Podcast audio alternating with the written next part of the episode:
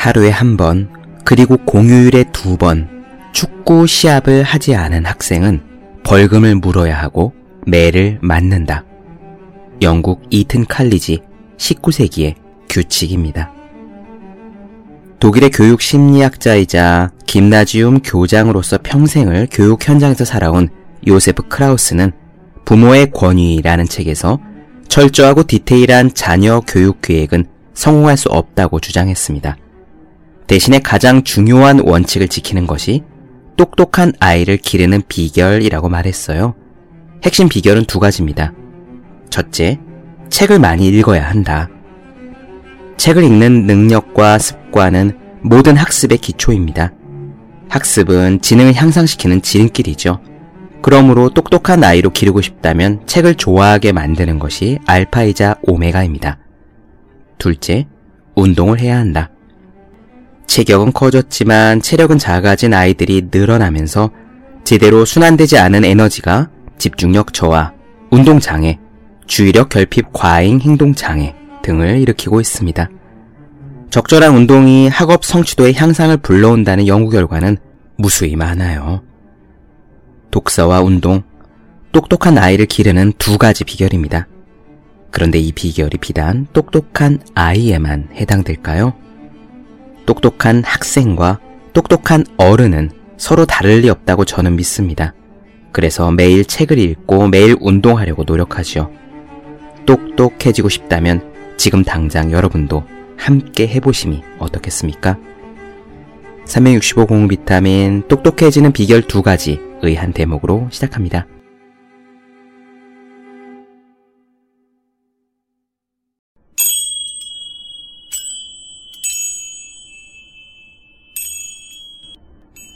네, 안녕하세요. 본격 공부자극 팟캐스트 서울대는 어떻게 공부하는가 한지호입니다. 우리는 지금 앤서니 라빈스의 내 안에 잠든 거인을 깨워라를 보고 있습니다. 지난 시간에는 감정에 대한 이야기를 나누어 드렸죠. 우리 사람들은 보통 우리의 감정을 우리가 스스로 컨트롤하지 못한다고 생각하면서 부정적인 감정, 두려운 감정이 들면은 그것을 회피하거나 부인하거나 자기 연민에 빠지는 별로 좋지 않은 전략을 쓴다라는 이야기를 말씀드렸습니다. 하지만 이렇게 부정적인 감정들에서 도망만 치려 한다거나 애써 부인한다거나 하면은 우리는 결국 그 감정들을 극복해내고 좋은 쪽으로 활용하기 어려울 겁니다. 그래서 앤서니 라빈스는 그런 감정들을 그대로 인정하고 그 감정으로부터 무언가를 배울 수 있는 적극적인 행동을 취해야 된다고 이야기해요. 그는 특히 부정적인 감정들을 행동신호라고 부른다고 했습니다. 부정적인 감정이 드는 즉시 어떻게 어떻게 그 감정을 극복하려는 적극적인 노력을 기울인다는 점에서 감정을 행동신호라고 불렸던 거죠. 또 지난 시간에 말씀드리기를 사람은 자신의 감정을 스스로 컨트롤할 수 있다는 점을 깨달아야 한다라고 했습니다. 기분이 좋아지는 데는 어떤 특별한 이유가 필요 없고 반대로 기분이 나빠지는데도 우리가 슬퍼지는데도 사실 특별한 이유가 필요 없다는 이야기였어요. 그래서 자신이 살아있다는 이유만으로 그리고 그렇게 하고 싶다는 이유만으로도 지금 당장 우리는 기분이 좋아지겠다고 결심할 수 있다라고 말씀드렸습니다. 감정을 다스리는 방법에 대해서 그 이야기들 이어가 보도록 하겠습니다. 오늘은요, 감정을 다스리는 여섯 가지 단계에 대해서 말씀을 드리고요. 그 다음에 우리에게 힘을 주는 중요한 감정들에 대해서 다시 한번 짚어보고자 합니다. 먼저, 감정을 다스리는 단계에 대해서 시작해 보도록 하죠. 오래 말씀드리지 않고요. 바로 시작하겠습니다.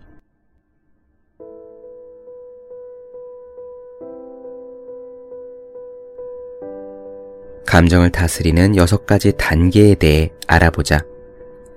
나는 고통스럽다고 느낄 때마다 그 감정이 지닌 이점을 재빨리 찾아내고 거기서부터 교훈을 얻어 훗날 더 신속하고 효과적으로 괴로움을 없앨 수 있는 단계가 있다는 점을 깨달았다. 이제 이 단계들을 간단히 살펴보기로 한다. 첫 번째 단계. 지금 느끼는 감정이 무엇인지 확실히 하라. 사람들은 중압감에 시달리다 보니 자신의 기분을 제대로 알지 못할 때가 많다. 그들이 아는 것이라고는 자신이 이런 부정적인 감정이나 느낌에게 공격받고 있다는 점이 전부다. 압박감에 짓눌려 버리는 대신 잠시 한 발짝 물러나서 지금 기분이 정말 어떤 거지? 라고 스스로에게 물어보도록 하자. 처음에 화가 나 있다 라는 생각이 대뜸 든다면 이렇게 자신에게 물어보자. 나는 정말로 화가 나 있는 걸까? 혹시 화가 아닌 다른 감정은 아닐까? 사실은 상처받았거나 혼란스러운 것일 수도 있다. 이렇게 상처받았거나 혼란스러운 감정은 분노의 감정에 비해 정도가 훨씬 덜한 것이라는 점을 생각해 보자. 자신의 진짜 기분이 어떤지 잠시 생각해 보고 스스로에게 질문을 던져보는 것만으로도 자신이 느끼고 있는 감정의 수위를 낮출 수 있다. 그런 다음엔 힘들이지 않고 신속하게 상황을 해결할 수 있는 것이다. 예를 들어 만약에 지금 나는 버림받은 것 같은 기분이 들어 라고 한다면 지금 나는 버림받았다고 느끼는 걸까 아니면 사랑하는 사람과의 단절감을 느끼는 걸까 그것도 아니면 실망한 것이거나 조금 불편한 기분이 든 것은 아닐까 라고 스스로에게 물어볼 수도 있을 것이다. 말의 힘은 감정의 수위를 즉각 낮출 수 있을 만큼 강력하다는 점을 늘 기억하라.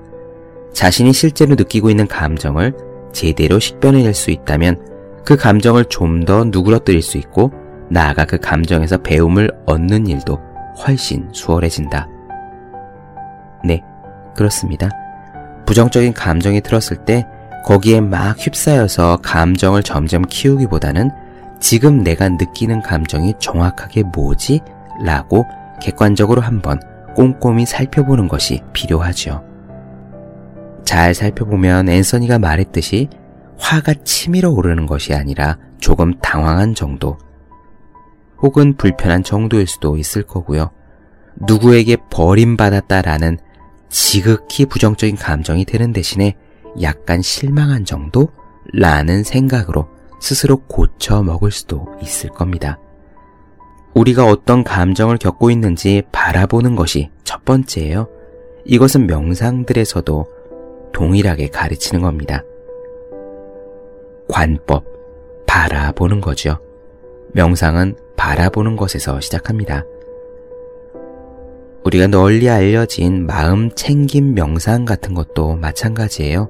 그 기본 첫 번째 단계는 지금 무슨 생각이 드는지, 어떤 기분이 드는지 우리의 마음 상태를 알아차리는 것이 기본이거든요.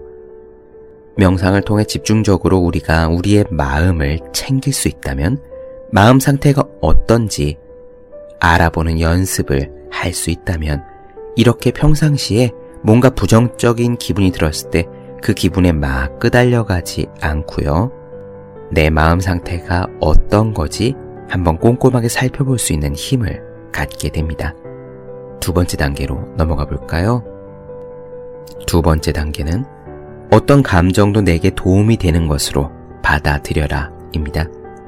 당신은 결코 자신의 감정을 잘못된 것으로 만들고 싶지는 않을 것이다. 자신이 느끼는 감정이 잘못되었다라는 생각은 다른 사람들은 물론 자기 자신과도 허심탄회하게 이야기를 나눌 수 없게 만드는 장애물이 된다. 두뇌의 일부가 도움이 되는 신호, 즉, 삶의 어떤 측면에 대한 인식이나 행동을 바꾸라는 신호를 보내주는 것을 감사하게 여기자. 어떤 감정을 잘못되었다고 생각한다고 해서 그 감정이 누그러지는 경우는 거의 없다. 저항하면 더욱 끈질기게 버티는 법이다. 그 반대로 자신이 경험하는 모든 감정에 대해 감사하는 마음을 가지면 그 감정이 마치 관심을 바라던 어린아이처럼 즉시 누그러지는 것을 경험하게 될 것이다.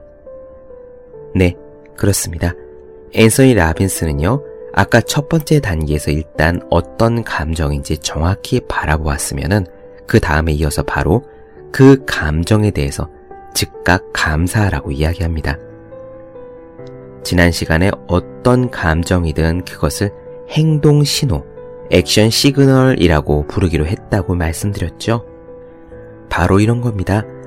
부정적인 감정이 들렀더라손 치더라도요, 그 감정이 즉각 어떤 것이든 내게 도움이 되는 감정이다.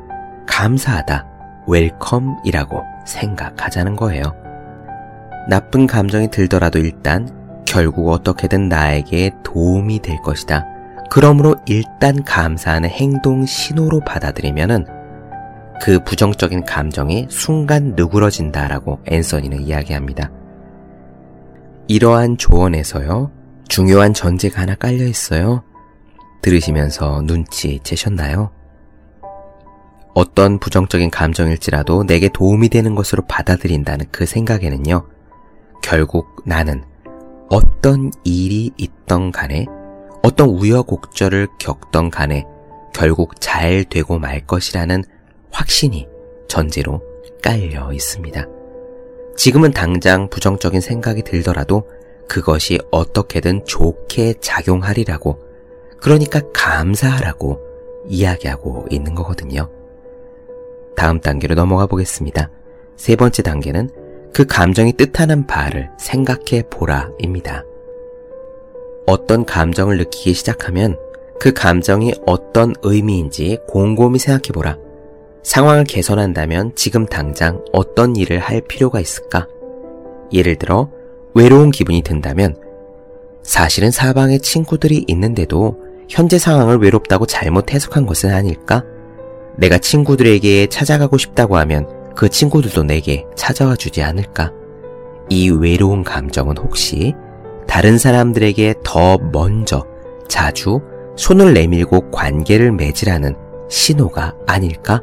라는 식으로 생각해 보라. 자신의 감정에 대해 생각해 볼 만한 질문 네 가지를 소개한다. 나는 어떤 기분을 정말 느끼고 싶은가? 지금까지 느꼈던 기분을 느끼기 위해서는 어떤 것을 믿어야 하나? 지금 당장 해결책을 마련하고 이 일에 대처하려면 무슨 일을 해야 하나? 여기서 어떤 점을 배울 수 있나? 이런 식으로 자신의 감정에 대해 호기심을 갖고 곰곰이 생각하면 지금뿐만 아니라 앞으로도 중요한 감정들을 많이 발견할 수 있을 것이다. 네 번째 단계, 자신감을 가져라. 자신의 감정을 즉시 다스릴 수 있다는 자신감을 갖도록 하라. 감정을 조절하는 가장 쉬우면서도 빠르고 효과적인 방법은 비슷한 감정을 느꼈지만 그 감정에 성공적으로 대처했던 기억을 떠올려 보는 것이다. 과거에 잘 대처한 적이 있다면 지금도 분명 잘 대처할 능력이 있다. 이전에 이 행동 신호를 만나서 잘 해결한 적이 있다면 당신은 이미 자신의 감정 상태를 바꾸는 수단을 가지고 있는 셈이다. 그러니 지금 당장 시간을 내어 같은 종류의 감정을 느꼈던 때를 생각해보고 그때 어떤 긍정적인 방식으로 해결했는지도 떠올려 보라. 예를 들어 기분이 우울하다면 그리고 전에 그런 우울한 기분을 느꼈던 경험이 있다면 그때는 어떻게 했더라 라고 자신에게 물어보는 거다. 조깅을 하거나 친구들에게 전화를 거는 등 새로운 행동을 취하지는 않았었나? 어떻게 했는지 기억이 난다면 지금도 그때 했던 것처럼 해보라. 그러면 그때와 비슷한 결과를 얻을 수 있을 것이다. 네, 그렇습니다. 과거의 성공 경험을 잊지 않고 떠올리는 것은 굉장히 중요하지요. 저 같은 경우에는 부정적인 감정, 그것이 우울감이 되었던, 무기력함이 되었던, 공부하기 싫거나 일하기 싫은 감정이 되었던 그런 상황에 처하면은 운동을 하려고 합니다. 예전에도 그런 감정을 겪었을 때 땀을 흠뻑 흘리고 나면 기분이 순간 좋아지는 것을 여러 차례 경험했기 때문에 바로 운동을 하려고 하는 거예요. 이것은 마치 성공 경험을 인식하고요. 이 성공 경험을 상비약처럼 생각하는 겁니다. 왜 있잖아요. 소화불량에 자주 걸리시는 분들은 소화가 안 되면은 손이 쉽게 닿는 곳에 소화제를 놓고 그것을 꿀떡 삼키시지 않습니까? 그것과 똑같은 겁니다. 소화불량에 걸리면은 큰 고민하지 않고 소화제를 드시듯이 우울감이나 화처럼 부정적 감정에 휩싸이면은 다른 고민 크게 하시지 말고 과거에 이것에 어떻게 대처해서 효과를 보았는지를 떠올려서 그것을 그대로 소화제에 삼키듯 해 보시는 거죠. 다음 단계 넘어가 보겠습니다. 다섯 번째 단계는요. 지금뿐만 아니라 앞으로도 이런 감정을 잘 다스릴 수 있다고 믿는 겁니다. 당신은 좋은 계획을 세움으로써 앞으로도 이 감정을 잘 다룰 수 있을 거라는 확신을 가지고 싶을 것이다. 그럴 수 있는 한 가지 방법은 과거에 어떻게 했는지를 돌이켜보고 미래에 이 행동 신호가 나타나면 어떻게 할지 미리 연습해 보는 것이다. 그 상황을 손쉽게 해결하는 자신의 모습을 보고 듣고 느껴보도록 하라. 집중해서 되풀이하다 보면 신경계에 하나의 통로가 생겨나 앞으로도 이런 문제들을 잘 해결할 수 있게 도와줄 것이다. 종이를 한 장 꺼내놓고 어떤 행동 신호가 나타났을 때 자신의 인식을 바꾸거나 자신의 느낌을 전달하는 방법을 바꾸거나 그 특정 상황에서 취하는 행동을 바꿀 수 있는 방법을 서너 가지쯤 더 적어보도록 하라. 마지막 여섯 번째 단계. 적극적으로 나서서 행동하라. 이제 당신은 다섯 단계를 모두 배웠다. 자신의 실제 느낌을 판단하고 그 감정에 대항해 싸우기보다는 감사히 받아들이며 숨은 뜻이 무엇인지 생각해보고 교훈을 얻었으며 과거의 효과적인 전략들을 본받아 지금 어떻게 대처할지 생각해 본 후에 미래 닥칠 상황을 가정해 연습을 해보고 자신감을 가지게 된 것이다. 이제 남은 한 가지 단계는 적극적으로 나서서 행동하는 거다. 지금 당장 이 감정에 제대로 대처할 수 있다는 것을 증명해 줄 만한 행동을 취하라. 자신을 좀먹는 감정을 붙들고 앉아있지 말라. 당신이 만들어낸 새로운 규칙들이 지금 현재뿐만 아니라 앞으로도 이 감정을 다룰 때 느끼는 방식을 바꾸어 놓을 것이다. 이 여섯 단계를 거치면 앞으로 어떤 감정도 잘 다스릴 수 있다. 같은 감정을 계속 되풀이해 경험한다면 그 패턴을 파악하고 짧은 시간 안에 변화를 일으키는데 이 여섯 단계 전략이 큰 도움이 될 것이다. 그러니 이 단계를 활용하는 연습을 하도록 하자. 다른 새로운 것들과 마찬가지로 이 전략 역시 처음에는 귀찮게 느껴질지 모른다. 그러나 계속 써보면 점점 더 사용하기 쉬워질 것이고 지금까지는 감정의 지뢰밭이라고 생각했던 것들을 요령 있게 헤쳐나가게 될 것이다. 여기서 또 한 가지 감정을 다스릴 가장 좋은 때는 처음 그 감정이 느껴질 때라는 점을 명심하라. 감정이 걷잡을 수 없이 커진 후에는 다스리기가 더욱 힘들다. 잡초는 더 자라기 전에 뽑아야 한다. 라는 것이 나의 철학이다. 행동 신호가 나타날 때마다 즉각 이 여섯 단계를 따른다면 어떤 감정도 재빨리 가라앉힐 수 있을 것이다. 부정적인 감정, 즉 행동 신호가 들 때마다 바로 이 여섯 가지 단계를 가능한 한 빨리 시작하는 것이 좋지요. 언젠가 제가 공부 비타민에서 언급드렸는지 기억나실지 모르겠지만 베개 누르기라는 것이 있습니다. 일본의 전설적인 검객 미야모토 무사시가 오륜서에 남긴 이야기예요. 베개에 누르기. 그러니까 누워있는 적을 일어나지 못하게 막을 수 있는 가장 쉬운 때는 그 사람이 베개에서 고개를 드는 순간 그 고개를 들지 못하도록 누르는 겁니다. 생각해 보세요. 언제 누워있는 사람이 일어나는 것을 막는 게 가장 쉬운지.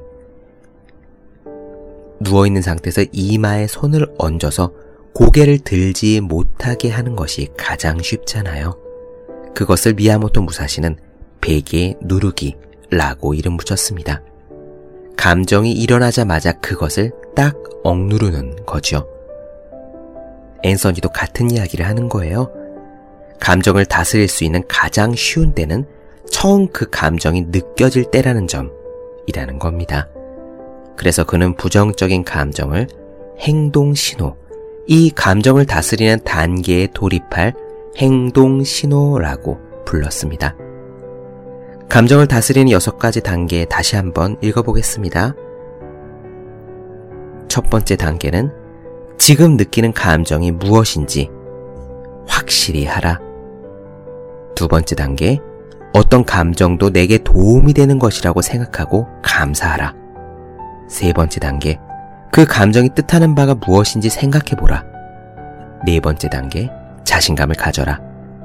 다섯 번째, 지금뿐만 아니라 앞으로도 이런 감정을 내가 잘 다스릴 수 있다고 믿어라. 여섯 번째 단계, 적극적으로 나서서 행동하라. 네, 잠시 쉬었다가요. 우리가 평상시에 가지면은 좋은 긍정적인 감정들에 대해서 이야기를 조금 더 이어나가도록 하겠습니다. 잠깐 쉬었다가 갈게요.